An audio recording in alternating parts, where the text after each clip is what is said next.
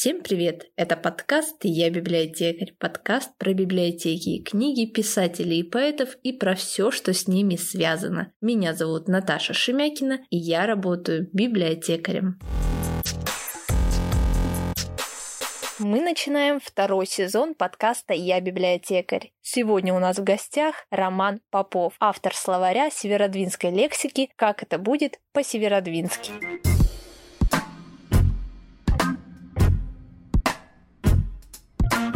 Роман Попов, кандидат филологических наук, преподаватель Северодвинского филиала САФУ.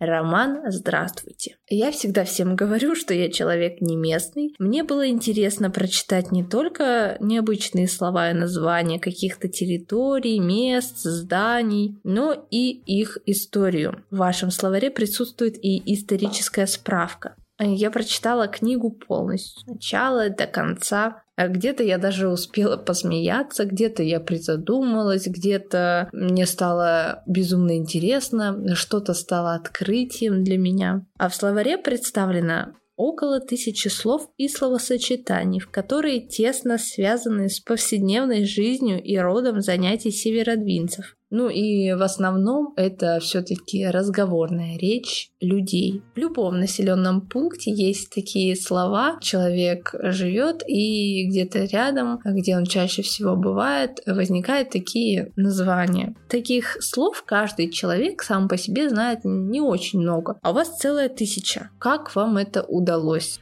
Во-первых, я скажу так, а, работал над словарем очень долго. Я даже не знал, что так долго придется мне работать. Вот если бы знал, сколько времени уйдет на составление, и, наверное, бы, честное слово, я бы от этой идеи бы отказался. Потому что вообще труд словарника, лексикографа очень изнурительный, тяжелый, невероятно. А здесь э, лексика отбиралась из анкет. Мне в помощь были со, мной же составлены анкеты, которые я распространял. Среди студентов, прежде всего, поскольку работаю в институте, они уже спрашивали там родителей, потом вышел на социальные сети. И, в общем-то, вот эти народные названия, такие обиходные, магазинов, кафе, ресторанов, я собирал с помощью анкет. Вот это сделал я, в общем-то, собрал довольно быстро. Где-то 500 наименований я уже, наверное, через несколько месяцев у меня были. Потом я подумал, что нужно подобрать интересные примеры, которые, во-первых, подтверждали, что такой топоним народный существует, а во-вторых, вот в этих примерах из живой речи, там какие-то вот особенности объекта, который скрывается за этим топонимом, ну, были бы как-то выявлены.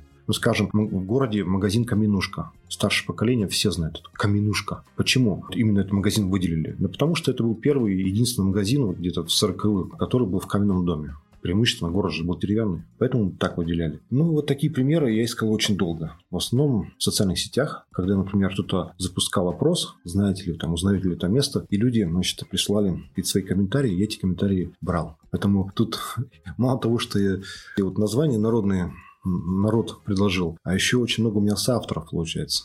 Они даже не знают, может быть, где-то там оставляют свой комментарий ВКонтакте где-нибудь еще. Вот я это все копировал и классифицировал, систематизировал, все раскладывал и так далее. Это что касается неофициальных имен собственных потому что словарь в основном из них состоит. Кроме того, очень много нарицательных, существительных, ну, казалось бы, обычные для нас слова, там, дежурка, например, или магазин называют угловые фонарики, это же не собственные имена, нарицательные. И такие тоже слова собирал, которых нет в общих толковых словарях. Например, котлован есть слово в любом словаре, но в другом значении. У нас же слово котлован используется в специфическом таком локальном значении. Это водоем больших размеров, искусственное озеро рефулерное. И когда мы говорим котлован, у нас у сиродвинцев всплывает в сознании именно вот это значение первое. А уже потом там выемка для грунта, под фундамент и так далее.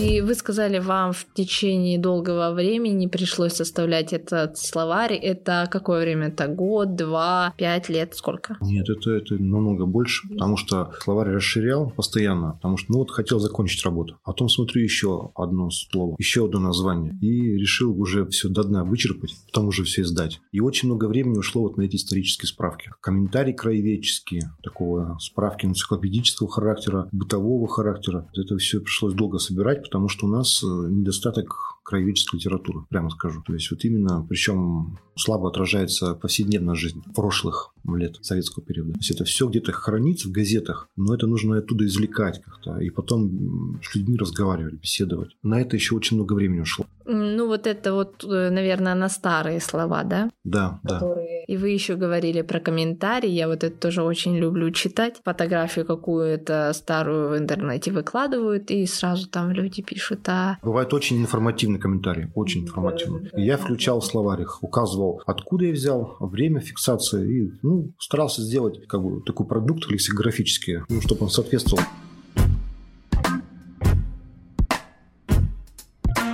А как к вам пришла идея создать такой словарь? Это ваш первый словарь или уже там был когда-то какой-то? Первый, первый. Поэтому так долго и над ним работал. Когда стали появляться немногочисленные такие словарики в других городах, я, значит, эту идею позаимствовал. Но усовершенствовал, потому что у них в основном только слова и значения. А вот таких вот краеведческих справок, ну, они не дают, потому что это все-таки лингвисты составляют. Вот, а мне показалось важным обязательно еще дополнить, во-первых, примерами иллюстративными, вот из речи, там, из виртуальной речи, комментарий в социальных сетях, иногда из живой речи, там, скажем, в автобусе едешь, что там что-то говорит такое, и записываешь. Ну, это редко, конечно, бывалось. Вот, и справки, краеведческие справки, ну, много времени шло. Вот, это особенность словаря вот этого, потому что он как бы может читаться как книга. Я такие планировал, его читали как книгу, что обычно словарь это, ну, полезешь только взять справку. Ну, просто нужно утвердить какое-то значение, узнать слово. Ты открываешь и закрываешь. А чтобы вот подряд читать, листать, это нужно было сделать, вот набдив разными вот этими дополнительными материалами. Примерно с 2011 года по 2000, получается, наверное, 2018 год я собирал материал, потом уже отдал на верстку. Помогал коллектив специалистов, потому что профессиональный верстальщик был и корректор. Мы вместе делали эту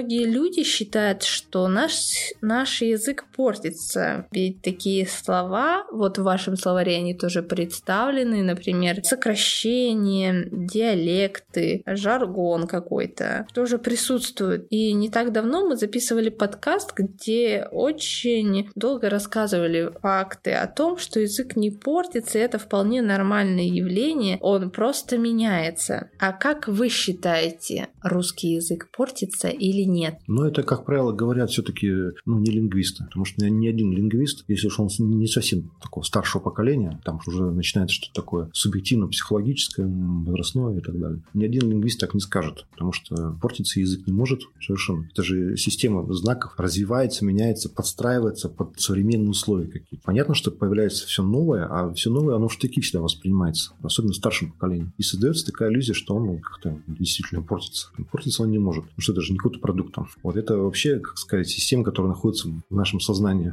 Что касается диалектных слов, в советское время с ними боролись, и в школе, и в ВУЗе старались отучать детей от этих слов. Не знаю, от этих частиц «дак», например. Ну, а сейчас, мне кажется, потихоньку начинают пересматривать отношение к этим диалектным словам. Потому что это, наоборот, составляет богатство, специфику. Это говорит о нашей идентичности, о чем-то большем. Что касается там сокращений, например, там, арх, если это слово используется в интернет-коммуникации, и понятно, что оно просто экономит наши усилия речевые, поэтому используется. Если в живой речи, ну да, бросается в глаза. Я сам, конечно, так не говорю. Ну, моя задача-то в этом словаре была зафиксировать то, что есть. Не оценивать, а просто зафиксировать. И мне кажется, что жаргонные слова да, старался фиксировать, потому что они чаще всего из языка уходят быстрее. О том времени, в котором они появились, они тоже говорят. Тоже неофициальное название кинотеатра «Спутник». Сейчас наверняка никак молодежь его не называют, потому что нет кинотеатра, собственно. Сейчас просто «Спутник» говорят, потому что это торговый центр теперь. В то время, в 80-е годы, мне удалось несколько даже зафиксировать слов жаргонных, которые вот молодежь использовала, называя кинотеатр «Спутник». Ну, там было место тусовки их, они там собирались. Ну, вы работаете со студентами, и наверняка они там э, роняют какие-то слова, какие-то непонятные, может быть, новые, придумывают что-то. Не раздражает вас это? Очень много слов я узнал. Мне, мне не, не раздражает совершенно.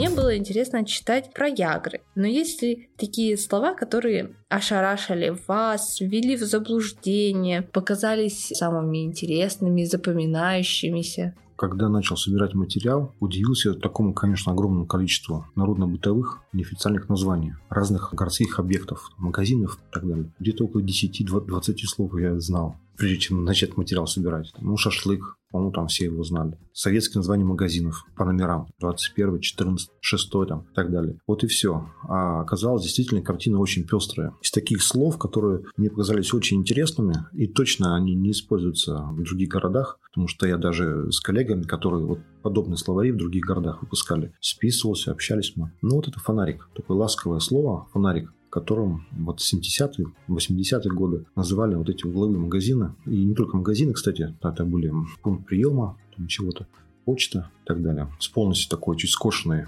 остекленной витриной. Видимо, они действительно вот в ночное время, в вечернее время, они казались таким большим стилизованным под старину фонарем. И это э, действительно архитектурная такая деталь, такие вот встроенные помещения есть только в Северодвинске. В Архангельске их нет, таких вот, вот именно таких угловых. Там есть наподобие нашей стекляшки на Советской 62, а вот именно угловых со скошенной витриной нет. Как выяснилось, что это действительно вот делали специально в Брежневке, встраивали, для того, чтобы как-то архитектурный облик города разнообразить, потому что очень высокими темпами город возводился. Кварталы были похожи друг на друга. Чтобы как-то придать какую-то такую оригинальность, встраивали эти вот такие вот фонарики. У меня есть информация, что их называли даже по документам, они значились как фонарь. Магазин типа фонарь, в кавычках, конечно, писали. Ну а в народе это ласково фонарик, теплое название.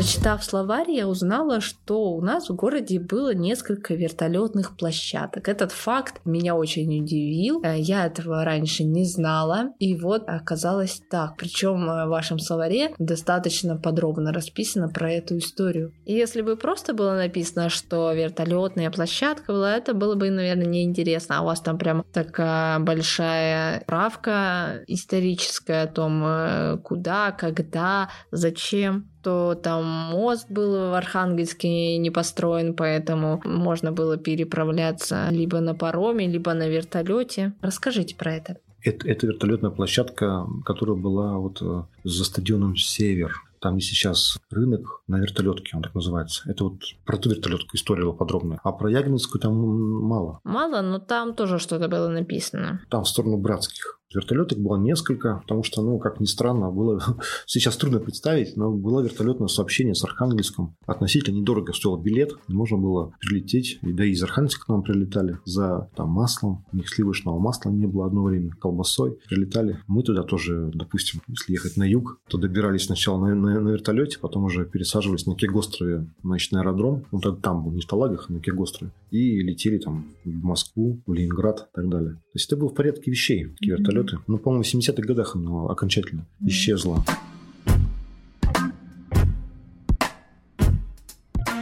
Примус. Это название ресторана, который уже закрыт, но это такое знаковое место на Яграх. В нем был, наверное, каждый, кто здесь жил раньше, но вот а вы, вы там были и расскажите, чем же он такой примечательный, этот ресторан. Я бывал, ну, совсем немного, несколько раз, по-моему, только. И уже в двухтысячных а люди-то в основном вспоминают советское время, когда там действительно очень вкусно готовили, там собиралось очень много народу, был свой ансамбль музыкантов. Ну, понимаете, мне кажется, что вот вспоминает свою юность и молодость, и она ассоциируется вот с этим рестораном. И название-то такое очень доброе, примус. Ассоциации такие возникают теплые, да, преобразования.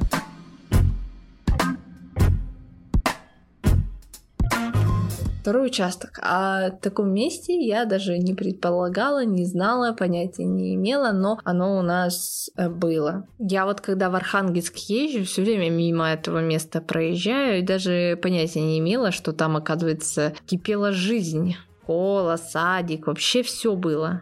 Все было, и столовые, и магазины были. Люди жили в бараках, и бараков было немало этих. Был первый кинотеатр «Пионер», оборудован в бараке, вот кинотеатр, но он, тем не менее, официально считается первым в городе не в отдельном здании, как кинотеатр Родина, потом появился, а в бараке, но тем не менее, пионер. Название такое, первый.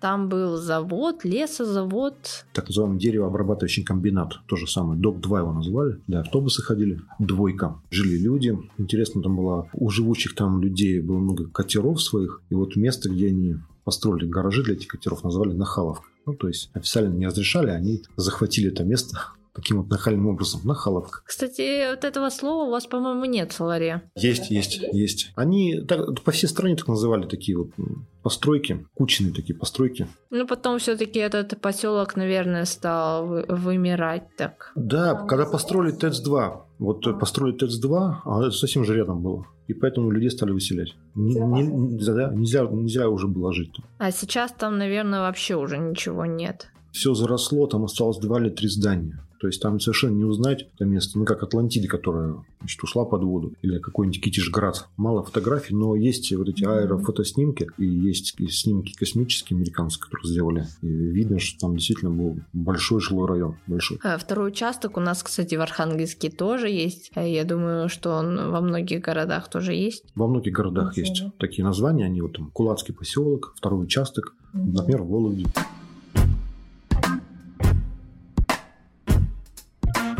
Квартал. Это тоже очень известное слово в Северодвинске. Именно квартал, а не квартал. Причем, если скажешь квартал, тебя могут и не понять, что ты такое вообще говоришь. Почему так сложилось? Ну, объясняется следующим образом, как я понимаю. Строили город именно целыми кварталами. И это слово очень часто фигурировало в речи строителей. Когда слово выходит в массовое употребление, то там норма его употребления она ослабевает. Чаще всего, конечно, массово это произносит неверно. Поэтому оно вот с таким ударением неправильным, ну, как неправильным, разговорным, скажем, оно и закрепилось в речи северодвинцев. Настолько закрепилось, что я вот не знаю еще других, других городов российских, в которых бы этим, это слово было именем собственным. То есть так называли микрорайоны жилые, квартал микрорайон. А поскольку в Северодвинске это слово очень часто используется в названии микрорайонов, квартал, плюс добавляют это буквенные шифры еще, которые строители тоже ввели. Квартал В, квартал Д, самый первый и так далее это слово стало массовым. Оно массово, оно всегда используется с, с ударением таким ненормативным. Вот у меня такое объяснение. Потому что спрашивал знакомых, друзей в других городах, ну вот как-то понял, оно там не используется. Редко употребляется. Поэтому мы и не знаем, как они это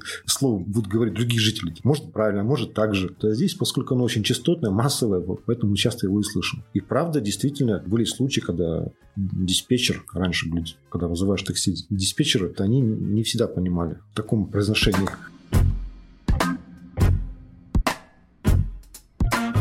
В некоторых библиотеках успели состояться презентации вашего словаря, а в нашей библиотеке тоже должно было это случиться, но, к сожалению, нам помешал коронавирус. Как прошли презентации, были ли интересные вопросы или, может быть, какие-то дополнения были со стороны слушателей, может быть, кто-то вспомнил что-то еще, может быть, кто-то что-то для себя узнал новое все пришло очень живо, потому что какое бы я слово ни называл, или название, или вот топоним не приводил в качестве примера, я видел реакцию людей, что это действительно, они, может, просто не задумывались и употребляли это слово. А когда оно извлекалось из их речи, так вот, они все кивали, кивали, и были дополнения, конечно. Я кое-что даже записывал прямо по ходу презентации. Не знаю, будет ли еще одно издание словаря. Сейчас трудно издавать, вот в чем дело большой риск. Все вкладываешь сначала свои деньги, потом уже стараешься это распространять. Без презентации невозможно продавать. Потому что книжные магазины ну, народ перестал ходить совершенно. Я жду, когда появится снова возможность провести встречи с читателями, с будущими.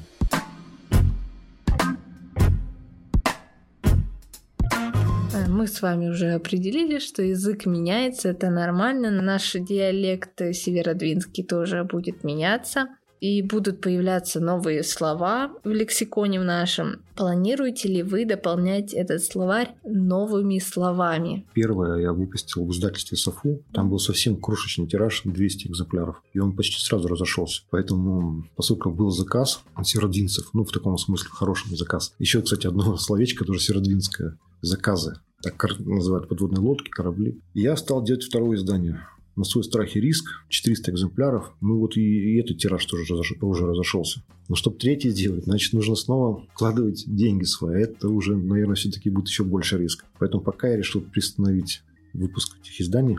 Может быть, потом через какое-то время, когда все нормализуется у нас. Я так понимаю, что тираж уже разошелся, и их купить-то уже, наверное, нельзя. К сожалению, да. Можно взять в библиотеке только, да? То есть у нас в каждом филиале есть э, ваш экземпляр. Да, я очень благодарен руководству нашей системы библиотечной, что они купили словари, и их можно взять во всех филиалах нашей, вот, получается, библиотечной системы. Это очень важно было. Хочется попробовать замахнуться и сделать словарь архангельских топонимов. Понятно, что там уже не будет, наверное, этих исторических справок, потому что я уже не владею материалом. А просто хотя бы составить небольшой словарь, там где хотя бы вот зафиксировать эти вот слова. И головешка, и карандаш, потом еще и розочка. Да, да много очень интересных названий. Такой же словарь сделать на материале архангельской лексики. Но это, наверное, конечно, в далеком, ну не в далеком будущем, но как минимум в следующем году можно попробовать.